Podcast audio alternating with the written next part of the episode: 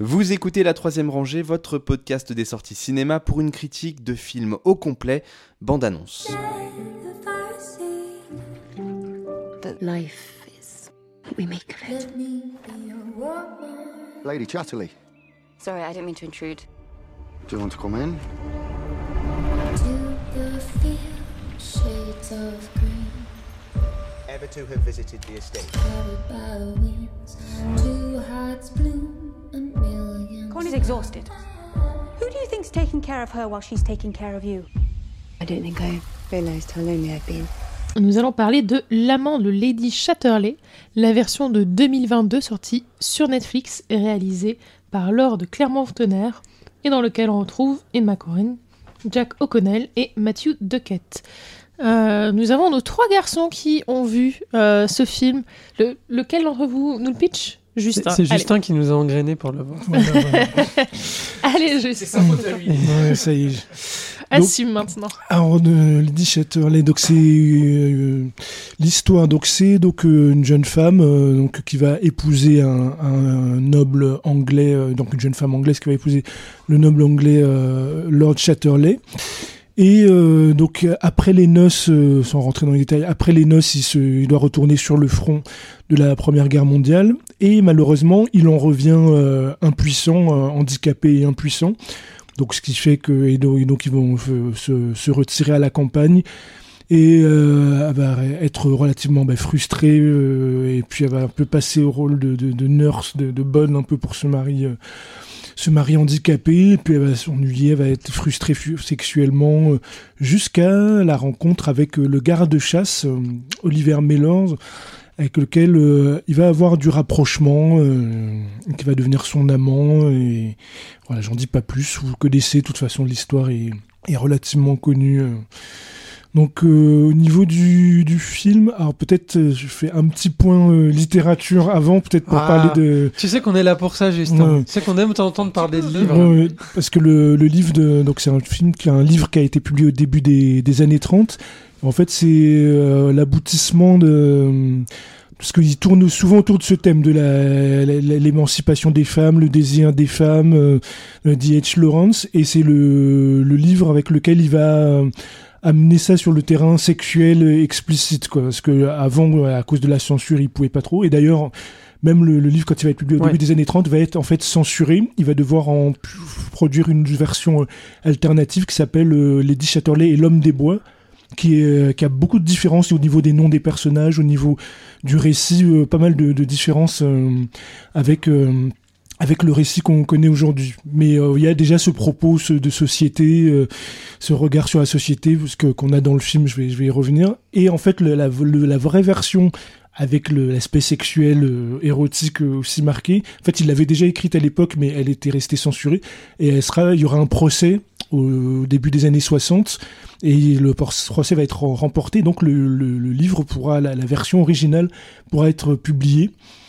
Et donc c'est à partir de là, et il y aura peut-être un malentendu, vu que le, livre est vendu sur ce côté érotique, il y a un petit malentendu qui arrive souvent lors des adaptations, c'est-à-dire qu'on retient que le côté érotique, et en plus dans un sens machiste qui correspond pas au, au livre en fait.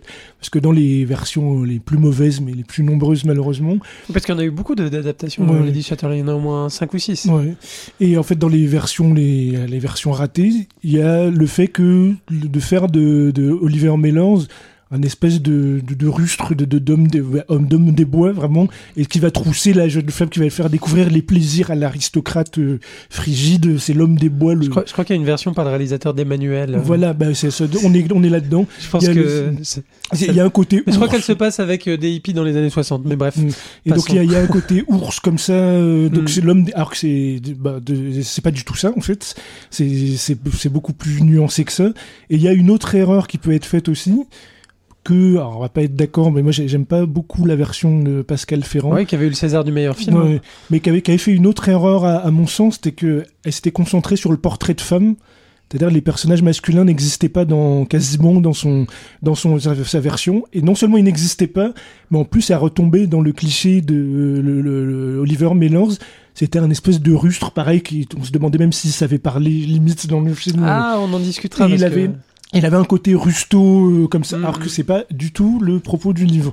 Le livre, en fait, il parle de d'un bascule, d'une bascule. souvenir que c'était un homme qui avait une certaine éducation quand même dans Ah, l'adaptation dans de Pascal ah, Ferrand. non, non, c'est, il sait à peine parler. Il est, Hmm. il est, il est pas très. J'ai- souvenir qu'il est Oui, rustre c'est- et qu'il a effectivement un physique pas extrêmement Oui, c'est- avantageux. C'est pas de cette version euh, dont on va parler aujourd'hui. Ah ouais, mais Mmh. justement, parce que justement, c'est vrai que le, le point de divergence avec la version actuelle, c'est que là, euh, euh, Jack O'Connell, il est, il est extrêmement beau. Ah bah, il est non, beau mais, gosse, hein. non, mais parce que le, le- le truc, c'est que le. Elle aussi d'ailleurs. Mais en fait, dans le, dans le livre, le personnage, c'est un personnage de basse extraction sociale, mais qui est éduqué, qui, qui, qui a une éducation, qui est intelligent, et c'est Hmm. et c'est pas du tout le, le sauvage, la brutasse qui va te faire découvrir le plaisir à, à la fin. Bah, je trouve pas que ce soit le cas dans le film de Pascal Ferrand. Bah, mais oui, mais par contre, il est montré comme euh, il est assez limité, quoi. Bah, revenons à la Voilà, voilà, on va revenir là- on, on Donc, et- là-dessus. Et, et ce que j'aime bien donc dans, dans cette version, c'est qu'il a embrassé parce que le il y a un côté euh, il y a un côté social et un côté un peu mystique dans, dans le dans le livre original. C'est-à-dire que ça parle du, de la bascule de- d'une Angleterre. euh, on va dire un peu euh, paganiste euh, et on voit ça dans le film. Il y a le côté la, la damatéen dont elle filme la nature les- l'imagerie euh, un peu euh, fantasmée un peu un peu hallucinée un peu onirique paganiste. C'est un côté vraiment typiquement anglais, c'est vraiment ancré dans l'identité anglaise. Et c'est quelque chose qui est dans le film, et ça parle de la bascule de ce, cette Angleterre-là, cet état d'esprit-là, à l'ère euh, post, à l'ère industrielle. Quoi. Et ça, c'est dans le film. Et d'ailleurs, c'était même du, le, au moment où le, la vraie version du livre a été acceptée dans les années 60, finalement, c'était en corrélation avec le moment de la libération sexuelle, où ça, ça, ça, ça montrait, c'était c'était en corrélation avec la bascule d'un monde, en fait. Et dans le, le film, là, je trouve que c'est la première fois, en tout cas sur les versions que j'ai vues, où on a, ça embrasse tout ça. Il y a les deux personnages masculins, euh, Oliver Mellors, qui représentent ce côté paganiste, ce côté euh, érudit, mais à l'ancienne, et puis il y a le personnage de, euh, du mari, j'ai oublié, ce, bah, Clifford de Chatterley, qui, euh, bah, du fait d'être handicapé, de ses handicaps, du coup, sa virilité, il exprime que par euh, le côté industriel, le côté capitaliste. Quoi. Et en a ces deux oppositions-là dans, dans le film, et c'est très bien montré de manière euh, à la fois dans le discours, mais aussi dans la mise en scène, dans les situations. Je pense au moment où il y a, il y deux scènes en parallèle comme ça, quand ils dansent nus, les deux... euh, qui- Tourtereau. les deux tourtereaux à un moment donné sous la pluie. Et juste avant, on aura une scène où euh, lui, il est avec son, sa machine, son fauteuil roulant euh, électrique, et puis il se retrouve englué dans la boue, il réussit pas à avancer, parce que il, il correspond pas à, à cet état d'esprit-là. quoi. Et, et je trouve que le film a une portée comme ça, à la fois sociale, à la fois euh, onirique sur euh, cette bascule entre, les mondes. Quoi. Je vais vous laisser parler. Alors, c'est moi qui fais feu. Euh, je te rejoins totalement sur la photographie du film et, la mise en scène que je trouve très élégante. La photographie, c'est Benoît Delhomme, c'est celui qui avait fait Eternit- Eternity's Gate, le biopic de Van Gogh, et une merveilleuse histoire du temps. Donc, c'est vraiment quelqu'un qui a une, une, une patte, on peut dire. Euh, le film est dans une ambiance, baigne dans une ambiance très euh, bleutée, quoi, qui donne un qui s'éloigne un peu en fait euh, moi j'ai toujours une sur les adaptations de romans britanniques je trouve qu'il y a un peu un canon de Mhm. l'adaptation de romans britanniques qui est- dont le, le pinacle serait peut-être le orgueil et préjugé de Joe Wright Mais c'est un côté un peu raide. voilà, qui moi, me- je passe totalement à côté. Et là, le fait qu'il y ait quelque chose de beaucoup plus organique et une photo un peu plus ambitieuse quand même fait que j'y prends beaucoup plus de plaisir. Et on sent aussi qu'il y a une équipe française qui travaille dessus. C'est pas pour nous jeter des fleurs, mais je trouve que ça sort du côté un peu purement euh, commercial, on va dire. Mm. Et euh, alors par ailleurs, donc je reviens sur euh, sur mon point quand même, c'est que je peux. Alors moi j'ai pas lu le livre, mais je peux pas m'empêcher de faire la comparaison avec le film de, de Pascal Ferrand. Et moi, ce qui m'avait beaucoup touché dans le film de Pascal Ferrand, c'est justement. Alors en fait, la relation entre euh, Lady Chatterley et son amant, ce qu'il faut dire, c'est que son mari l'a autorisé à avoir des- une relation avec un Mm. autre homme pour éventuellement avoir un enfant qui serait un héritier à la famille. Alors, oui, il le, pr- il le présente en mode tu, euh, c'est pas grave, tu. t'en- Juste tu me le dis pas, tu fais ton truc et C'est puis ça. et Tu- puis Tu voilà. vas te faire engrosser. Et d'ailleurs, personne n'a trop de problème à ce qu'elle aille voir ailleurs euh, dans l'absolu. Il faut pas que ça se sache. Ça. Voilà. simplement. Parce que, parce que même, elle, euh, un- plus tard dans le film, elle en parle à son père. Et son Ouais. père, il fait ah, Tu trouvais un amour Bah, moi, ça me pose pas de soucis. Oui, Par voilà. contre, t'es sûr que tu veux que les gens ils soient au courant? Oui, parce que les amants, ça change, etc. Ça. Et euh, mais en tout cas, tu- ça, donc ça, c'est quelque chose qui est intéressant. Mais finalement, le fond du problème euh, dans l'histoire, c'est que euh, c'est pas qu'elle couche avec un autre homme, c'est qu'elle tou- couche avec un pauvre ou un homme de basse extraction. C'est ça le, le nœud du, du problème. En fait, ce que j'aimais beaucoup dans le film de de, de Pascal Ferrand, c'est que euh, ce type de basse extraction avait le physique d'un mec de basse extraction. C'était un mec qui effectivement avait l'air euh, homme des bois, alors, ce que, et ouais, tout mais ça. ce que je sous-entends, c'est quand on est de basse récession, on est moche quand même. Pas vraiment, parce que Jack O'Connell, je pense pas que ce soit euh, quelqu'un qui. Il, il a un peu le physique justement du, du petit anglais euh, populaire, quoi. Et il a souvent joué ces rôles-là, d'ailleurs, typiquement dans Skins et, et dans des trucs comme ça. Sauf que je pense que. euh, pour nous, le, le- le en fait, le fait qu'elle ait une liaison avec euh, Jack O'Connell et son physique, moi j'ai eu du mal à comprendre pourquoi c'était pas accepté juste pour une question d'extraction. On voit bien que le gars Alors- est beau, alors là, oui, mais et là, donc il n'y a pas alors, de problème. Oui, tu mais vois. si, si, il y a un gros Alors problème. que avec le juste pour conclure, avec le dans le Pascal Ferrand, le fait que le mec en plus était- avait l'air un peu hagard euh, et toujours un peu euh, l'air pas là et avoir un physique vraiment insignifiant. Là, ça a ajouté du scandale qu'une femme aussi belle soit avec un homme aussi insignifiant. Là, je, je trouve que tout allait ensemble. Alors que là, finalement, euh, je me dis, bon, elle a trouvé un bel amant. euh, Non, qui non, est-ce que ça choque quoi? Alors, en fait, si, il y a un truc, il y a un truc spécifique. C'est pour ça que je dis que, que Pascal Ferrand était passé à côté. Il y a le côté anglais, c'est-à-dire la notion de classe. En Angleterre, c'est absolument pas la même chose qu'en France. quoi. La notion de classe, il y a une séparation très marquée. Bah, en plus, on a parlé de noblesse oblige il y a pas longtemps de ce film-là. Tu vois bien que même à, tu sais, c'est un truc, c'est c'est beau, que c'est dans leur dans leur monde, en tout cas à cette époque victorienne et jusque très tard, C'est- qu'un marqueur, c'est un marqueur. Il a fallu peut-être euh, le moment de la deuxième guerre mondiale où tout le monde s'est mélangé, tout le monde s'est entraidé pour que ça, ça bascule un peu et encore. Mais c'est quelque chose de beaucoup plus marqué en Angleterre. Et c'est pour ça que ça fait beaucoup plus scandale dans un contexte anglais. J'entends en fait. tout à fait, mais moi je regarde le film en tant que français. Et Ah oui, donc, mais- en tant que français, je vois le film et je me dis vraiment. Oui, mais il faut, il faut Qu'est-ce qu'il y a de subversif dans cette histoire? Et c'est pour ça que j'étais intéressé de voir une. Parce qu'on s'était dit à l'époque où il y avait eu le Lady Chatterley français, du coup, quel est l'intérêt d'en faire une version française? Ouais. Bah justement, c'est que ça va chercher des choses qui sont au-delà de cette différence de classe, qui pour moi, c'est vraiment la tarte à la crème des histoires romantiques. Dans tous les films indiens, c'est ah ils sont pas de la même caste, ils peuvent pas être ensemble. Dans tous les films anglais, c'est ah ils sont pas du même milieu et ils peuvent pas être Ouais, ensemble. mais c'est le, propos du livre. hein. Ouais, mais c'est tarte à la crème. Ah, moi, je trouve pas. Surtout le, le traitement qui en est fait là. Parce que, comme tu dis, ça pourrait être. euh, C'est un amant comme un autre. Mais pourquoi il tique qu'elle est, Il tique pas qu'elle est Mais un amant, c'est il dans- qu'il soit de Dans basse toutes les extraction. histoires. Oui, mais c'est ça qui est dans toutes les Oui, mais c'est histoires. oui, mais c'est le, c'est le propos du livre. hein. Bah, le, Non, propos mais du- après- le après, livre est subversif parce qu'il est en plus érotique explicitement, mais en soi, ça n'a rien de subversif. Enfin, c'est. Non, non, Ouais, mais dis, pour moi, c'est le- la, la romance Oui, mais, mais mais c'est aussi parce que c'est un. Comment? C'est une, une, c'est une époque, c'est une, une société avec très, co- enfin, très codifiée, anglaise, et nous on n'avait pas ces codes-là. Nous on Oui, avait mais- d'autres codes, Mais nous, et là. donc peut-être que ça ne sont pas subversifs, mais pourtant. Bah, Oui, mais c'est subversif dans le contexte du livre, mais là, on est en 2022, et du coup, Oui, qu'est-ce mais- que ça apporte de faire une histoire sur ces histoires de séparation de classes sociales, alors qu'ils sont peut-être pas encore disparus, Ouais, mais, dans un traitement si ancien, si daté. Je, ah, je quoi. trouve pas que le traitement est ancien du tout, en fait. Non, parce que je juste. comprends pas le, le- Traitement scénaristique, hein, j'entends. Non, mais même ça, visuellement, même pas ça du je suis pas d'accord. Je vais parce que le racisme de classe existe encore euh, aujourd'hui. Hein. Ça existe Tout à en- fait. Ça existe encore des histoires. Tout de, à non, fait, mais toi, là- regarde, bien pour sauf que- fille, sauf que euh, là, Nous, il on est- passe notre temps à dire qu'il faut manger les riches. euh, voilà. Oui, mais sauf que là, il est adressé dans un contexte historique, historique, dans une historicité qui pour moi est datée. Bah non, c'est. oh, bah, Ah non, c'est mais tu veux- tu veux- historique, tu vas- tu peux pas contester un contexte. euh, Ah, je ne, mais je le conteste, je ne le conteste pas, mais c'est comme. euh, C'est comme ça. hein. Oui, mais c'est juste que c'est une, c'est une histoire qui existe déjà en roman, qui a été multi-adaptée, et je Et- ne et- vois pas ce que ça apporte plus- de nouveau plus- de alors, venir nous reparler des classes pour avoir, lu, sociales pour avoir lu, anglaises. le- ben, je vais te dire les différences, pour avoir lu le livre. Les différences, c'est que, bon, déjà, j'avais, j'avais expliqué tout à l'heure qu'il y avait un cliché comme quoi l'homme, dans les mauvaises versions, l'homme devait être un ours, et puis la femme innocente, et puis il lui faisait découvrir les vertiges du, du sexe. Donc là, et dans le, dans, dans ce, dans le, dans le film, là, il y a des éléments qu'ils, ont rajoutés par rapport au livre. C'est-à-dire l'introduction où on nous explique qu'elle a déjà eu un amant avant. C'est-à-dire elle a une vie sexuelle. Elle découvre pas la, elle découvre pas le sexe ni avec euh, son amant, ni avec son mari. Elle a déjà une vie sexuelle avant. Et puis si tu regardes bien la construction des scènes où euh, il y a du rapprochement, c'est absolument pas lui qui fait le premier C'est pas. plutôt elle qui mène la Ah, danse. c'est- c'est c'est à chaque fois elle qui, qui guide, euh, qui le force, limite. euh, je pense que ça aurait même été discutable si Je te le- rejoins le- sur, on avait inversé les sexes, que ça se passe comme ça. C'est elle qui le- le coince à chaque fois.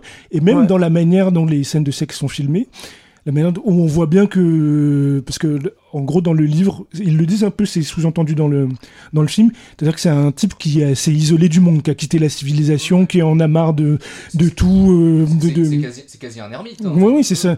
Et, et elle, elle le reconnecte. L'ermite, pardon, excusez-moi, je vais quand même faire une parenthèse. Mm. L'ermite le plus propre du monde, le mieux peigné, bien Mais habillé. là, c'est une nouvelle fois, tu sous-entends que quand on est de basse extraction, on est, on est non, censé là j'ai pas dit basse extraction, j'ai dit ermite. Et Alors, quand on est Non, ermite, ermite, tu, euh, tu- la- 19e ermite, tu peux te laver, tu sais. Oui, mais enfin là, il est Non, dandy. non, mais alors, d'ailleurs, Il est- il est dandy, il est très beau. pour. C'est un objet fantasmatique. Par contre, petite, parenthèse sur euh, la notion d'ermite. Les vrais ermites, les gens qui sont vivre tout seuls dans les bois, c'est quelque chose qui était extrêmement rare. Par contre, ce qu'il y a beaucoup eu euh, dans les jardins des, euh, des palais euh, français et anglais, c'était des, des gens qui étaient payés pour jouer les ermites. Ah, des faux ermites. Des faux ermites, où t'avais genre euh, l'ermite, il avait. euh, ben, tu pouvais, tu pouvais venir le voir et il était là en train de lire un livre, en train d'écrire des trucs. Oui, mais là, on- faisait On, l'ermite. on est d'accord que c'est un homme qui est reclus et il n'y a rien dans son physique qui laisse transparaître qu'il est reclus. Mais je vois pas pourquoi. Tu Bah, devrais, ça c'est pas marqué sur le front. que- Non, mais un- pour moi, quelqu'un qui est reclus n'est pas dandy comme ça. Pour moi, Mais il est pas- pour- il est pas Il est dandy, il est pas dandy, non. Non, ça, il c'est a son petit foulard bleu, Non, il sa est pas petite dandy. moustache bien Il taillée. est pas dandy. Oh. En plus, en plus, Jack O'Connell, comme tu l'as dit, c'est un, il a un En plus, il a physique. fait. euh, euh, Pour le coup, le message bientôt, il a fait l'armée quand même, le mec. Il a fait. je sais Donc il a- combien donc il a une certaine discipline. il a Oui, absolument aucune cicatrice, il a un visage impeccable de mannequin. Alors c'est sous-entendu qu'il y a des problèmes pour respirer un peu. Il y a une Oui. scène. Oui, euh, ouais, il a de l'asthme. oui. Non, non, mais bon, je. Non, mais après, je- il est, lieu- il est lieutenant, c'est lui qui envoie d'autres gens au front. Ouais, Et puis, et, et puis c'est une raison de plus, de- en plus, pour, qu'il ne soit pas, qu'il ait une certaine rigueur. Pour, euh, de- pour compléter ce que je veux dire, c'est que je, je trouve qu'en fait, juste dans la représentation de, de la romance, c'est u- une énième romance de, de gens beaux, et donc on se dit, ah, ils sont beaux, et j'aimerais avoir un bel ermite comme ça. Et je trouve qu'il n'y a pas vraiment de, Bah, de, de, réalisme. Elle aussi, elle est extrêmement belle. Euh, par contre, je te rejoins sur le point où, où elle est effectivement plus libre que j'imagine Oui, dans le livre. Effectivement, ouais. elle, a, elle, elle a une incarnation beaucoup plus forte et Emma Corrin euh, l'incarne très très bien. Mm. Euh, effectivement, elle mène un peu la danse. Ça, je te rejoins là-dessus et Mm. je trouve ça intéressant. Après, je trouve qu'en termes de. Mais je pense que tu vois, tu vois, pardon, tu vois c'est- clichés un- qui n'y un- sont pas. Euh, Bah, je trouve le- que je trouve film un peu guimauve. euh, bah, moi, j'ai pas trouvé Parce que moi, je trouve, final, je trouve hein. assez moderne. Au contraire, c'est une relecture. Je, Non, trouve très ah, intéressant de le revisiter comme ça en que 2022. ce soit moderne, oui, mais je trouve ça un peu guimauve dans le fait rien que de choisir des beaux acteurs, hein. Rien que ça. hein. une, euh, Bah oui, mais bon. enfin, Ah bah non, bah Oui, pas mais non, bon, euh, pas mais bon, pardon. Je, justement, Bah, pas mais bon. C'est justement c'est la, dimension du film romantique euh, fantasmatique où il faut mettre des beaux acteurs pour que le public se représente. Moi, je trouve ça daté. Mais je trouve, en plus, ils sont, ils sont pas. si- c'est- enfin, ils sont, ils sont- pas dramatique. non, mais hein. c'est des, acteurs quand qui présentent bien, mais c'est pas non plus. euh, c'est pas. Si, si, ils sont très très beaux. Ils Ouais, sont ouais. supérieurement beaux. Ouais. Emma Corrin et. Jack O'Connell, ils sont Ouais, supérieurement un beaux. Parce qu'ils ont ce, ils ont ce côté british, ils ont ce, ce Ah oui, physique ah, voilà. britannique. Alors, euh, voilà, alors pardon. Moi j'ai moi j'ai dit les pauvres. Ah bah voilà, Eh, ça je dénonce ceci. Moi-même ayant des ancêtres anglais, c'est totalement faux. une carte il y a pas longtemps. En Europe, tout le monde est à peu près d'accord hein, là-dessus. euh. Oui, mais ils sont extrêmement beaux, faut arrêter.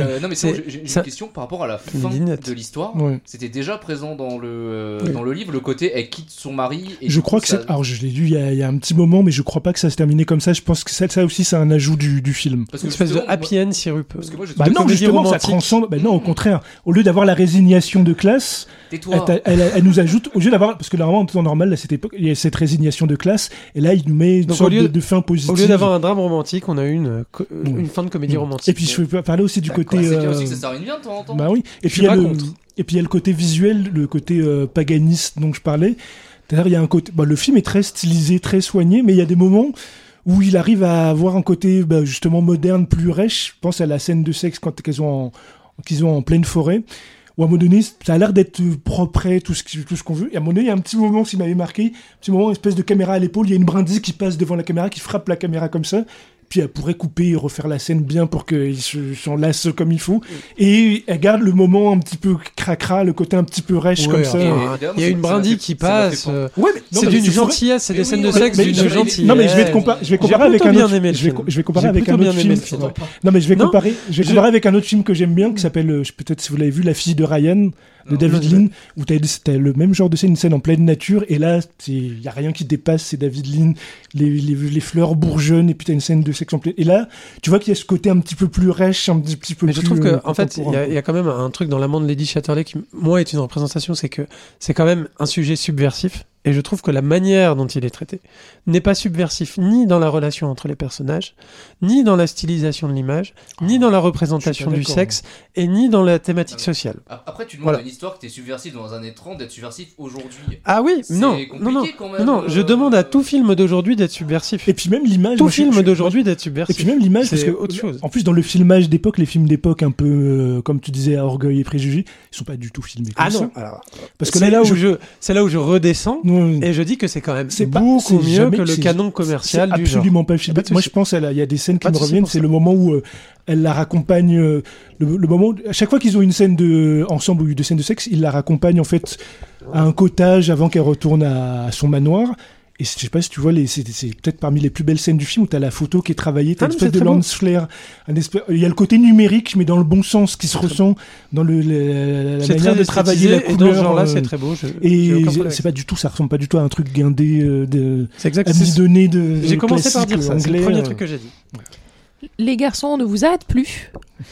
J'aime beaucoup dire les garçons d'ailleurs, hein, ça réveille mon côté euh, maîtresse d'école, euh, vocation ratée euh, de ma dynastie familiale. Bref, euh, merci beaucoup pour euh, ce, ce débat euh, sur Lady Chatterley, que je crois qu'on va vous inviter à poursuivre en off. euh, Non, non, c'est bon. ça- Donc, ça très lisez, lisez le livre. Lisez le livre. Regardez cette version-là. Regardez toutes les versions, vous Faites-vous votre propre avis. lisez des analyses, les critiques, Télérama, les cahiers, tout ce que vous voulez, et ensuite euh, vous ferez un petit compendium. compendium et... C'est vrai, que- c'est vrai que les cahiers fait beaucoup les films Netflix. Mais- non, mais en fait, non, mais en fait, si, si, ils le font, mais bon, faut, je leur parle à- en off, mais, mais ils en, mais ils en font, en fait. Merci beaucoup à vous. La troisième rangée, c'est votre podcast bi-hebdomadaire sur les sorties cinéma du moment. Critiques, analyses, débats, quiz, coup de cœur, films méconnus et invités de marque. Vous pouvez nous écouter sur iTunes, Castbox, Podcast Addict, SoundCloud, Deezer, Spotify et n'importe quelle application de podcast. Abonnez-vous également à nos comptes Twitter et Facebook pour ne rien rater de nos nouveaux épisodes et de nos annonces. Bonne écoute et bon film.